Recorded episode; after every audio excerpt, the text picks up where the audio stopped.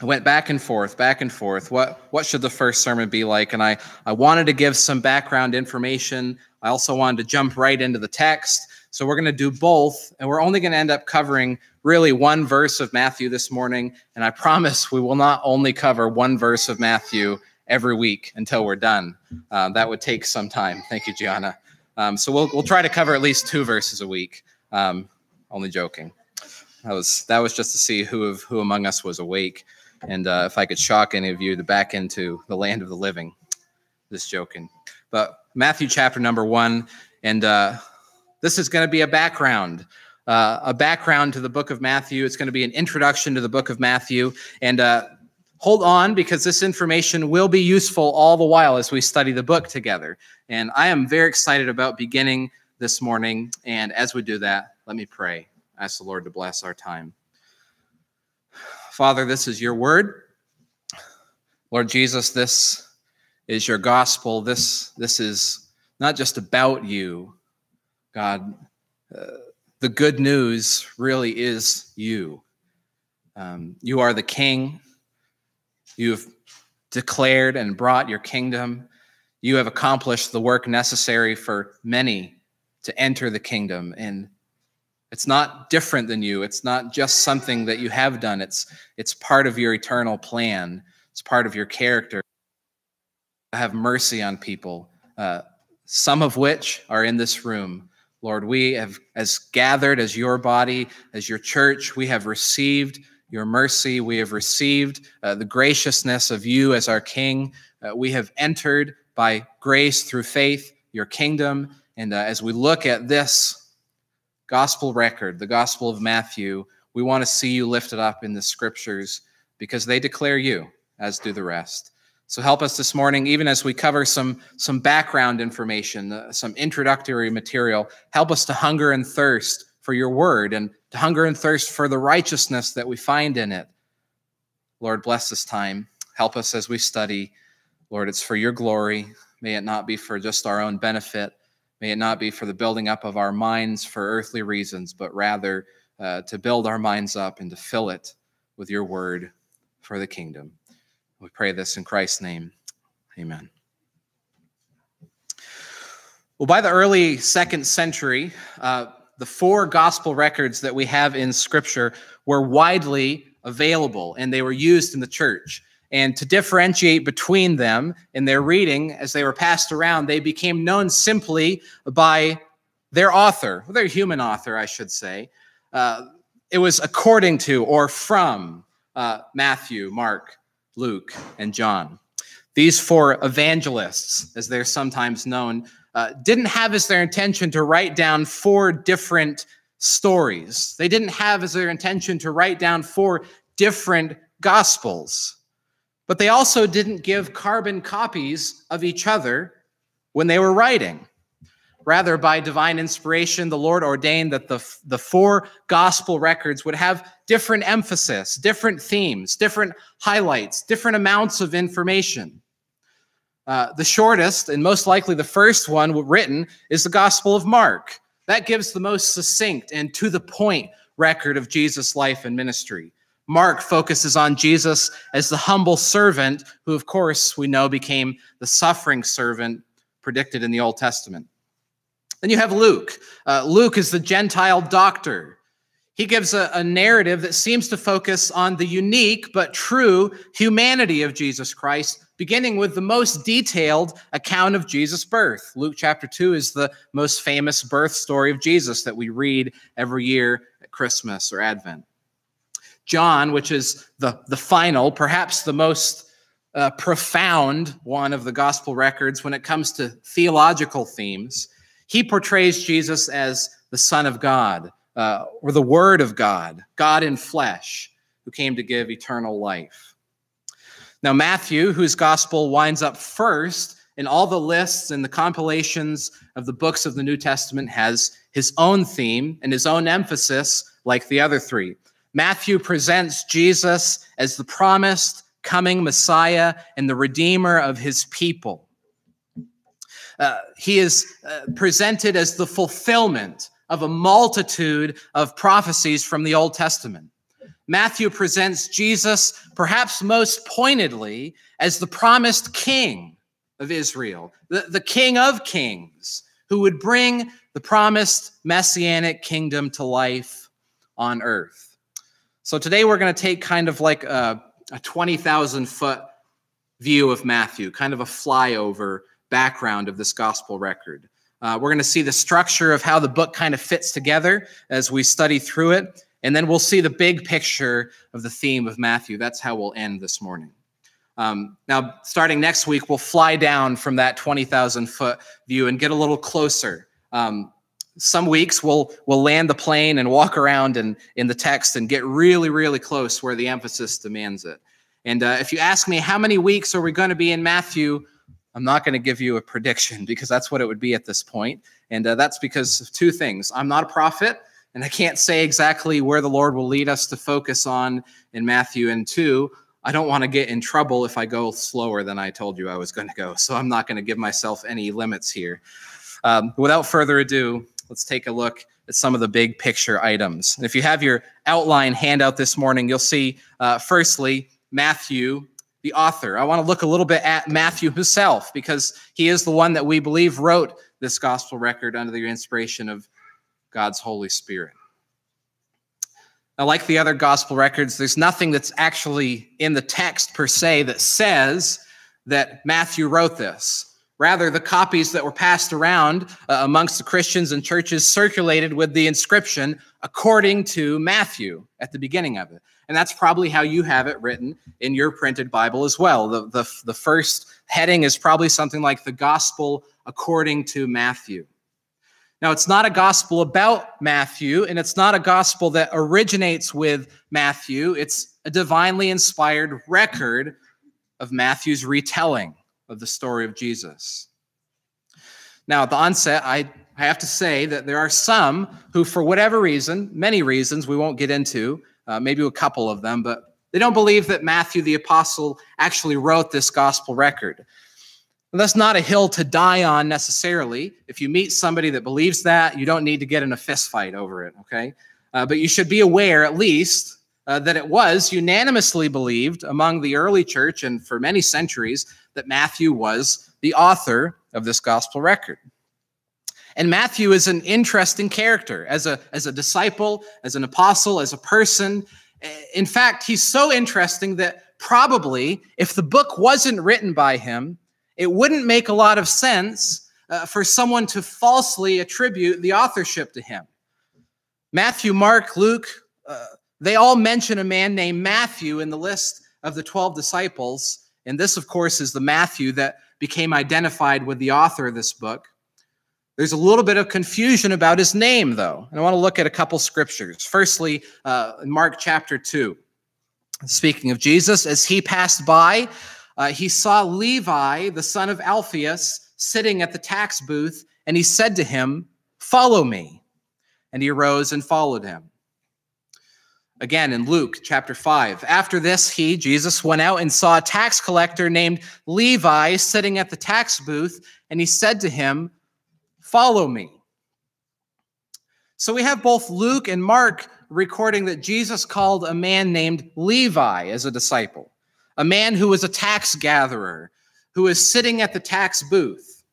Interestingly enough, though, however, when, when Mark and Luke get to their list of disciples, the name Levi uh, is missing.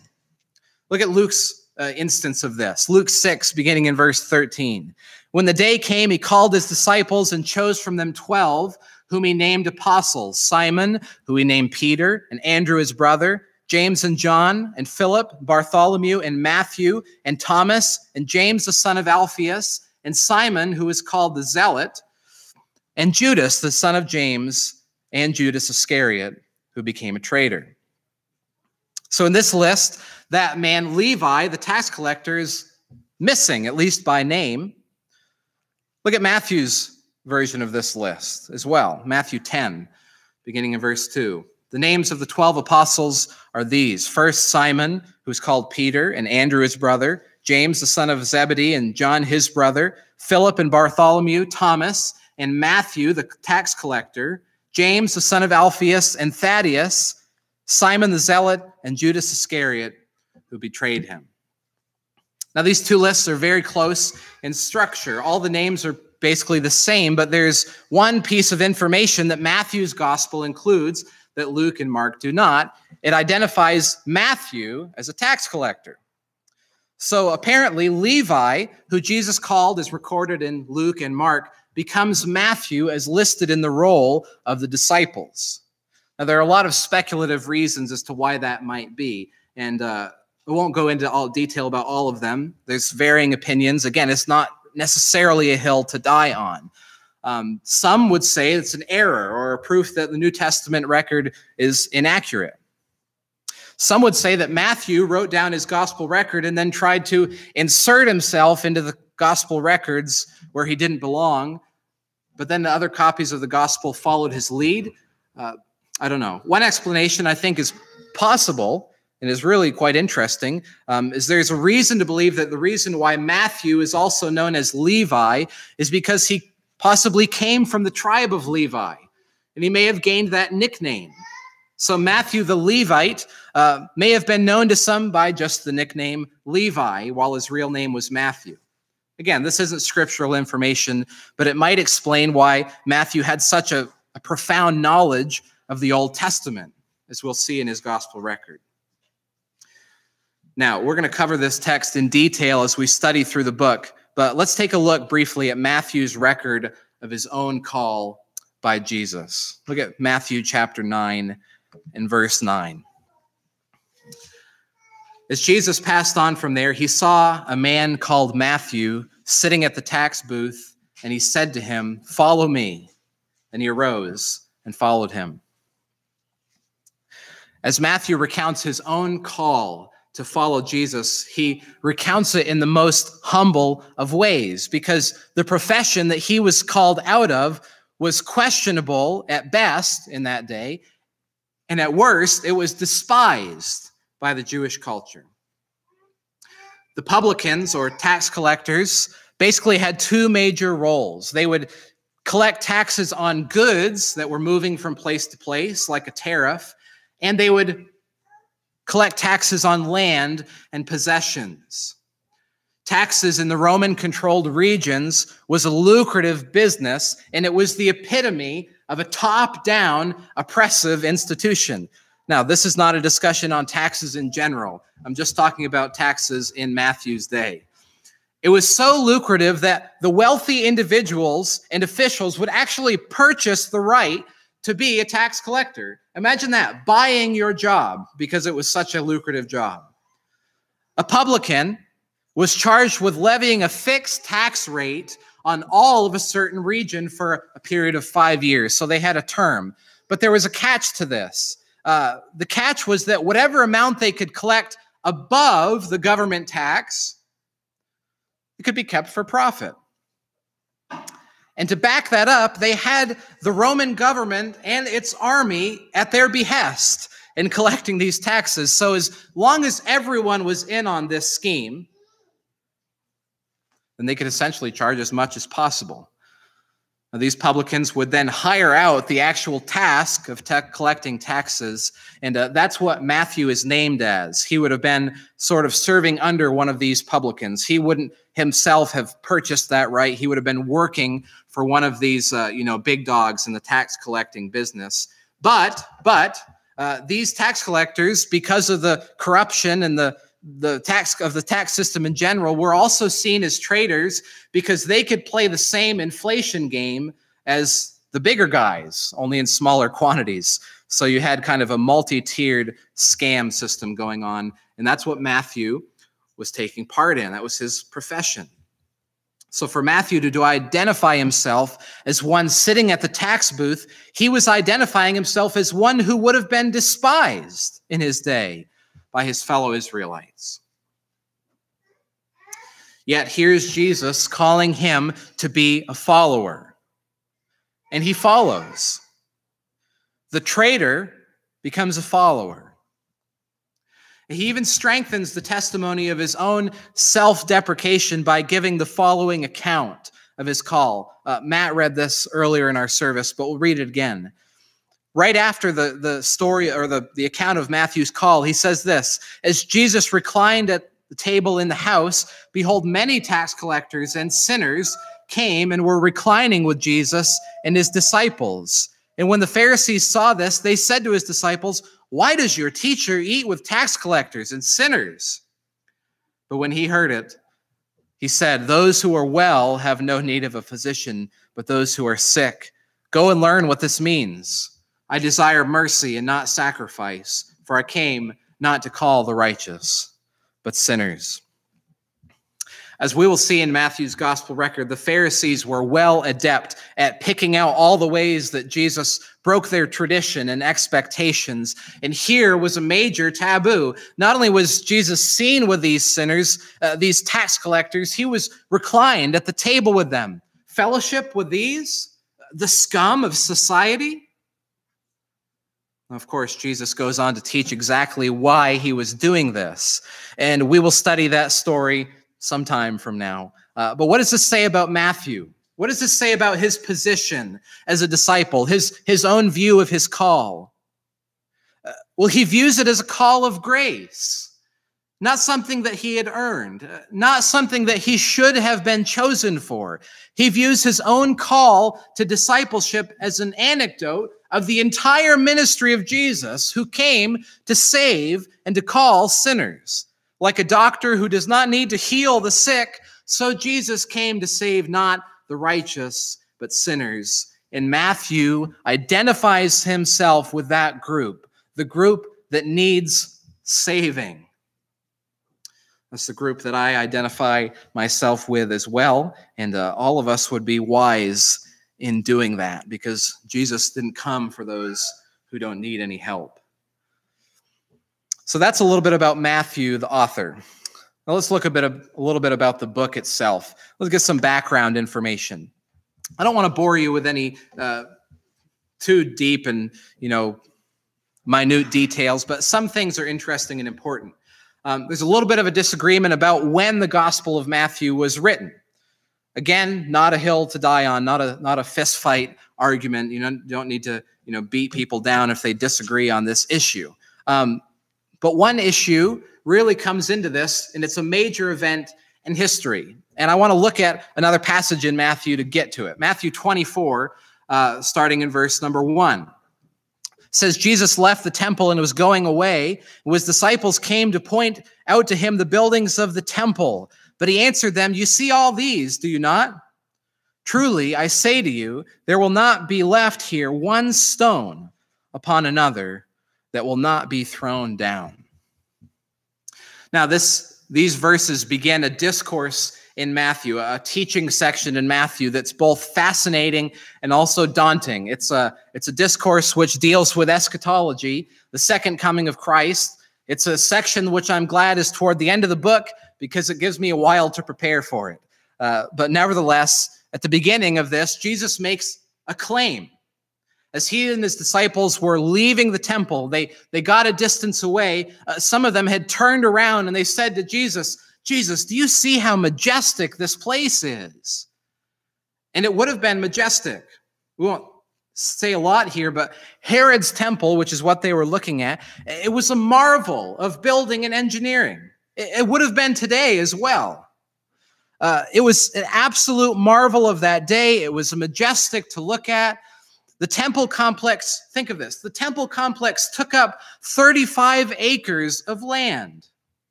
The stones used in construction would have been weighed in the millions of pounds.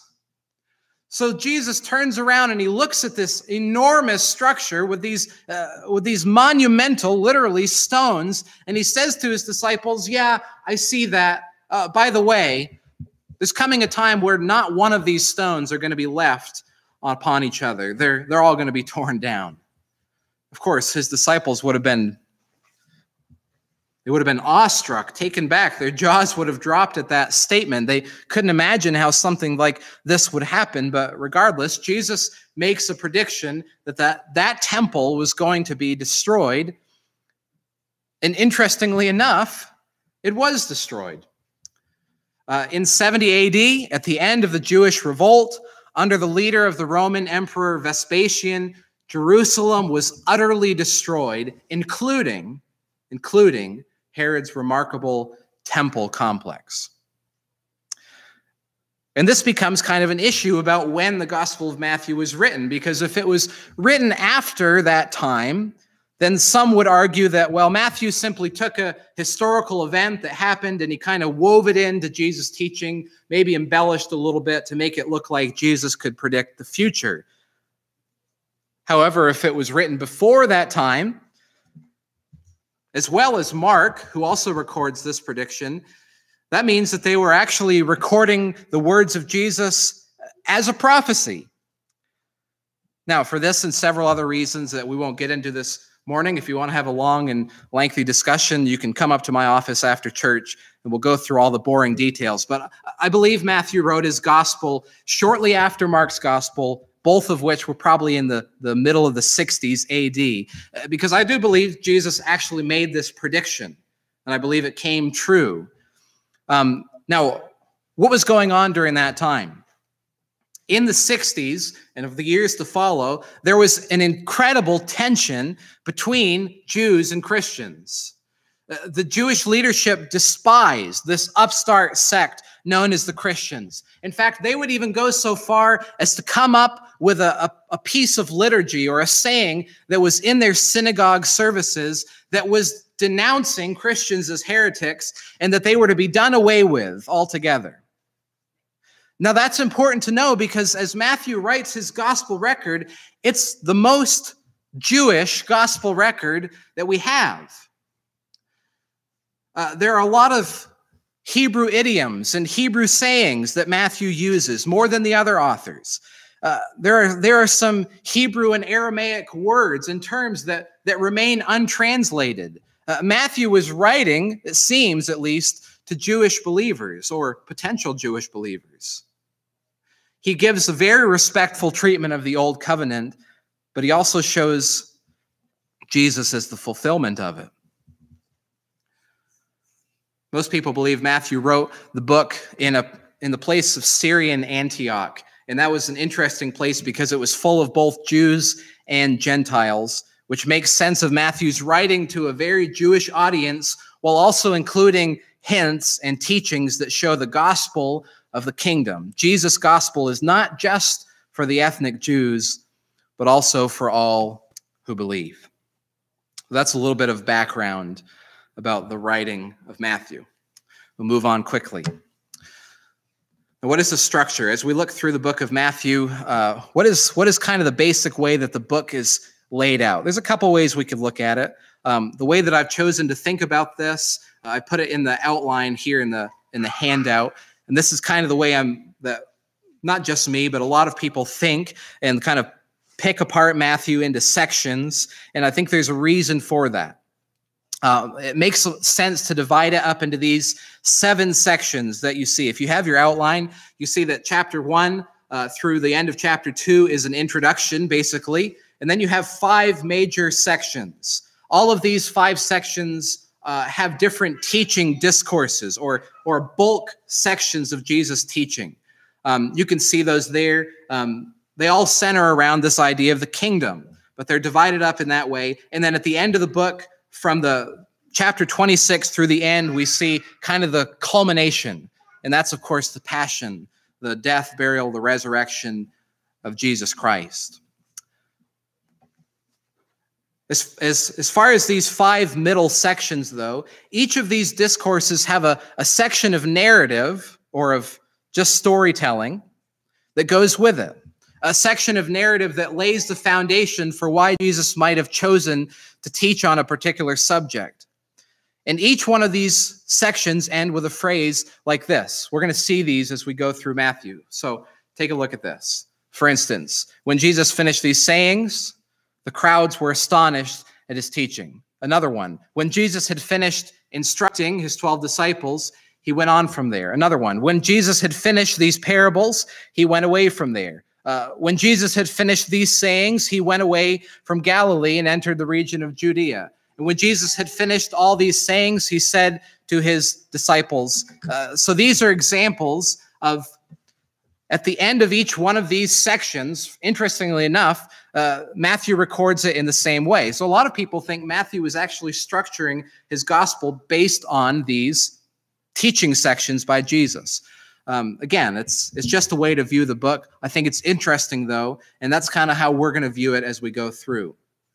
And when we get to the end, um, instead of just being kind of an epilogue or a conclusion, the last few chapters are really the climax. As Jesus unfolds his teaching, he's moving toward his crucifixion, his burial, his resurrection, his ascension. Uh, some people believe that the five discourses are in Matthew's mind kind of meant to mimic or mirror the five books of Moses. And then they're followed by this grand finale of Jesus' death and resurrection, which puts a stamp on this new covenant that is both unlaid or outlaid and bought by Christ. So that's kind of a way we'll look at Matthew as we go through it. Then finally, I want to see the theme. What is Matthew's theme? We talked about uh, Mark having a theme of Jesus Christ as a servant, Luke having a uh, the theme of Jesus Christ as the Son of Man, John is theme is Jesus as the Son of God or the Word of God. What is Matthew's theme? Well, Matthew sees Jesus Christ as the King. Uh, and along with that, the major theme of Matthew's gospel is the theme of fulfillment. Fulfillment. Fulfillment of Old Testament scripture in the life and ministry of Jesus. And specifically, that Jesus is the fulfillment of the Old Testament promise of a messianic king. In Matthew's gospel record, there are no less than 23 instances where Jesus directly fulfills these kind of Old Testament prophecies. Matthew is actually known for his very specific references to fulfillment, which he introduces with the phrase, This took place to fulfill. Let me give you a few examples of that. Matthew chapter 1, verse 22. All this took place to fulfill what the Lord had spoken by the prophet. Another one, Matthew 2 15. Uh, they remained there until the death of Herod. This was to fulfill what the Lord had spoken by the prophet Out of Egypt I called my son. Another one, Matthew 2 17. Then was fulfilled what was spoken by the prophet Jeremiah. Matthew 4 14. So that what was spoken by the prophet Isaiah might be fulfilled. Uh, Matthew 12 17. This was to fulfill what was spoken by the prophet Isaiah. Now, these are all examples without context, I know, and we're going to see them in depth in the days to come. But the idea here is that Matthew cannot help but stress just how pointed and obvious it is that Jesus fulfilled these Old Testament prophecies. It's as if he's writing to his, his fellow uh, Jewish people and saying, How can you not see this? And perhaps most pointedly is the way that Matthew opens up the gospel record, which finally brings us to the place where we can read Matthew 1, verse number 1. And here's where we will begin Matthew 1 1. The book of the genealogy of Jesus Christ, the son of David, the son of Abraham. Now, this opens up the genealogy section of Matthew. We'll cover that section next week, but I wanted to start here to kind of dip our toes into Matthew this morning. The book of the genealogy of Jesus Christ, the son of David, the son of Abraham. Uh, there's a lot packed into that verse. In a few minutes' time, uh, I want to try to bring out some of the significance. So let's go in order. First, uh, the book of the genealogy. At first glance, it seems like Matthew is just introducing this, this uh, record of, of Jesus' lineage uh, that he's about to record in the next 16 verses. But the title, the book of the genealogy, is a special title. Um, in Greek, the word is Genesis. Does that sound familiar? Uh, we have something else in the scripture called Genesis, don't we? Uh, it's the same word that became the title of the first book of Moses. The book of Genesis. Uh, Genesis means that which comes into being, or the beginning of things, or the origination of things.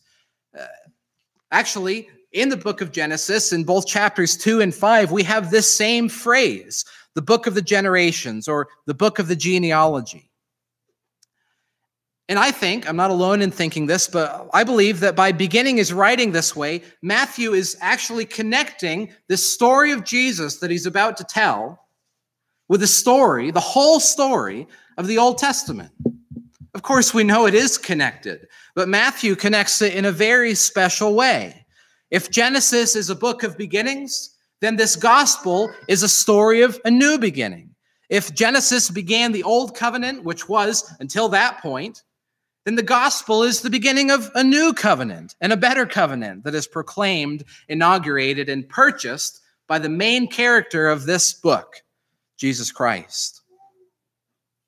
Again, as I mentioned a few minutes ago, there, there's possibly even a connection of the structure of Matthew to the books of Moses. Five books of Moses, and in Matthew, there are five main sections of Jesus' teaching. Uh, I don't think it's a coincidence. I, I think Matthew really has a very masterful plan as he sets Jesus forth with the rest of the New Testament as a new and better Moses. We go on in the verse. Excuse me. We go on in the verse and we see that Matthew records Jesus as the son of David and the son of Abraham. Now, in Luke's genealogy, he goes all the way back to Adam. Again, the showing that Jesus is the Son of Man. Uh, John doesn't record a genealogy. Uh, he's simply stating, I think, that Jesus was from the beginning. In fact, he says that. He was with God and he was God. Uh, Mark has no genealogy. Some make a connection there that if Mark is saying Jesus is the servant, well, a servant doesn't really need a, a lineage to be recorded. But Matthew makes these two highlights son of David, son of Abraham. What's the significance there? David, of course, was the pinnacle, uh, the, the poster child, if we could say it that way, of the kings of Israel's history. Uh, David's reign was one of primarily peace and prosperity. Uh, David was seen and recorded as a man after God's own heart. Uh, more importantly, perhaps, though, is that God made a covenant with David that would establish his throne forever. In other words, his descendants would be the rulers of God's people forever. And what about Abraham? God also made a covenant with Abraham, didn't he? A covenant with Abraham's family that all the nations of the earth would be blessed by his seed. Now, think about this for a minute. Had these things been fulfilled, uh, consider God's people at this time. The king over Israel was just a puppet king. He was a half Jew who was appointed by Rome to kind of keep the peace in this conquered land. And what about Abraham's covenant? Had, had all the nations of the earth been blessed? Well, maybe, but really, Israel's history had fallen short in that regard. While they had periods of, of peace and fame and fortune, there were more lows than there were highs. They had been captives, slaves, their cities had been burned, and now, while they were in their land physically, they were conquered yet again. Do you see what Matthew is doing? He is saying to his audience, his family, his fellow Jews, he's saying, Do you remember the promise to David? Uh, do you remember the promise to Abraham? Here is the one who fulfills that Jesus Christ. That is Jesus the Messiah. He is the son of David and the son of Abraham. He is the messianic king of God's people who ushers in this kingdom, and he is the seed of Abraham through whom all the nations will be blessed. And while Matthew's gospel focuses a lot on God's promise to Israel, all through it, there are hints of Abraham's promise, the all nations view of the covenant. This is most remarkably noted at the end of the book, where Jesus calls his followers, his disciples, to make disciples of all nations. So Matthew presents Jesus, King of Israel, as the son of David but as the son of Abraham, his kingdom extends into all who will follow in all the nations. We'll see in the coming weeks that Matthew's gospel is consumed with the glory of this king and his kingdom. And I hope that we, as Ira Baptist Church, will catch the same passion and the same vision as we study this book in the days to come. We'll end there for this morning. If I keep going, we'll be here far beyond lunchtime. So tune in later for further update. Um, look forward to studying this book together as a body. Let's pray. Lord, been a lot of information running in my mind. Hopefully, some of that made it through in words, Lord, but mostly I pray that we would see as, as Matthew starts this record, as you inspired him to, to record Jesus as this fulfillment, the son of David, the son of Abraham, Jesus Christ, you are king. Yes, you fall in the line of David's family. Yes, you fall in the line of Abraham's seed. You are the rightful king by human implications, but you are king of kings. And we know, Jesus, that in you all the nations of the earth are blessed as this gospel of the kingdom has spread from a little kingdom in Palestine to every continent of the globe. Jesus, you are king over this earth. You are king of all kings. May we see you as this promised king. May we see you of this as this fulfillment of the old covenant.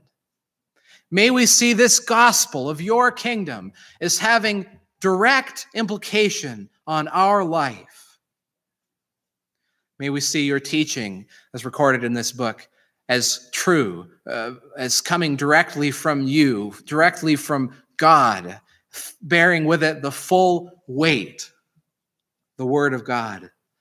May we stand in both awe and wonder of you, O Lord, as we view Matthew's gospel. May we stand in awe and wonder of you, O Lord, each day as we follow you. And may we be sparked by this gospel to spread it even in our day, to send it forth. Jesus is the King. In him there is blessing. In his gospel there is forgiveness, there is peace. There is a relationship to be had with this King of all. We thank you, Lord. We give you glory.